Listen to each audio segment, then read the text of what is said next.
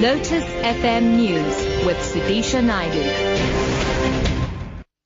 It's 8 o'clock. Good morning. Three people have been killed on the N3 at Hammarsdale in KwaZulu-Natal in a collision between a truck and a car. KwaZulu-Natal road traffic spokesperson Zinhle Mgomezulu says the crash took place in the early hours of this morning. Mgomezulu says both lanes are closed. The accident happened on the early hours of this morning on the N3 southbound uh, Hammarsdale Bridge. In actual fact, um, the scene is on both sides. Uh, three people died and another one uh, sustained serious injuries uh, in a collision involving a truck and a Mercedes. All the deceased were from a Mercedes and um, we have closed uh, the freeway. We are diverting traffic at Hammarsdale off-ramp We've got a huge backlog of traffic in the area.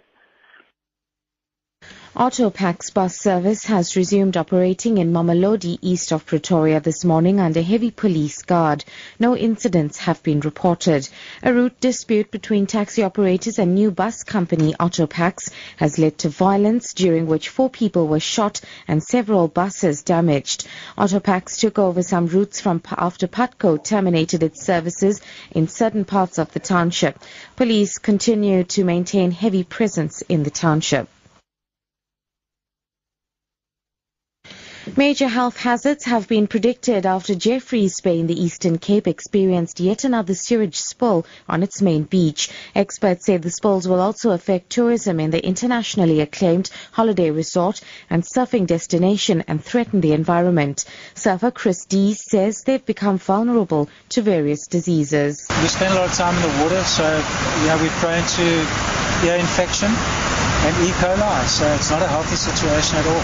We've called them time and time again to come and fix it up, and it's just there's no response. So yeah, it's it's really really unhealthy.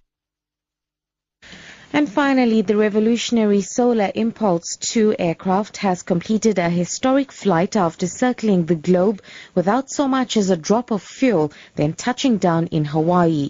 The sun-powered plane, piloted by Swiss aviator Andre Borschberg, spent five days to make the historic voyage, landing on the main Hawaiian island of Oahu.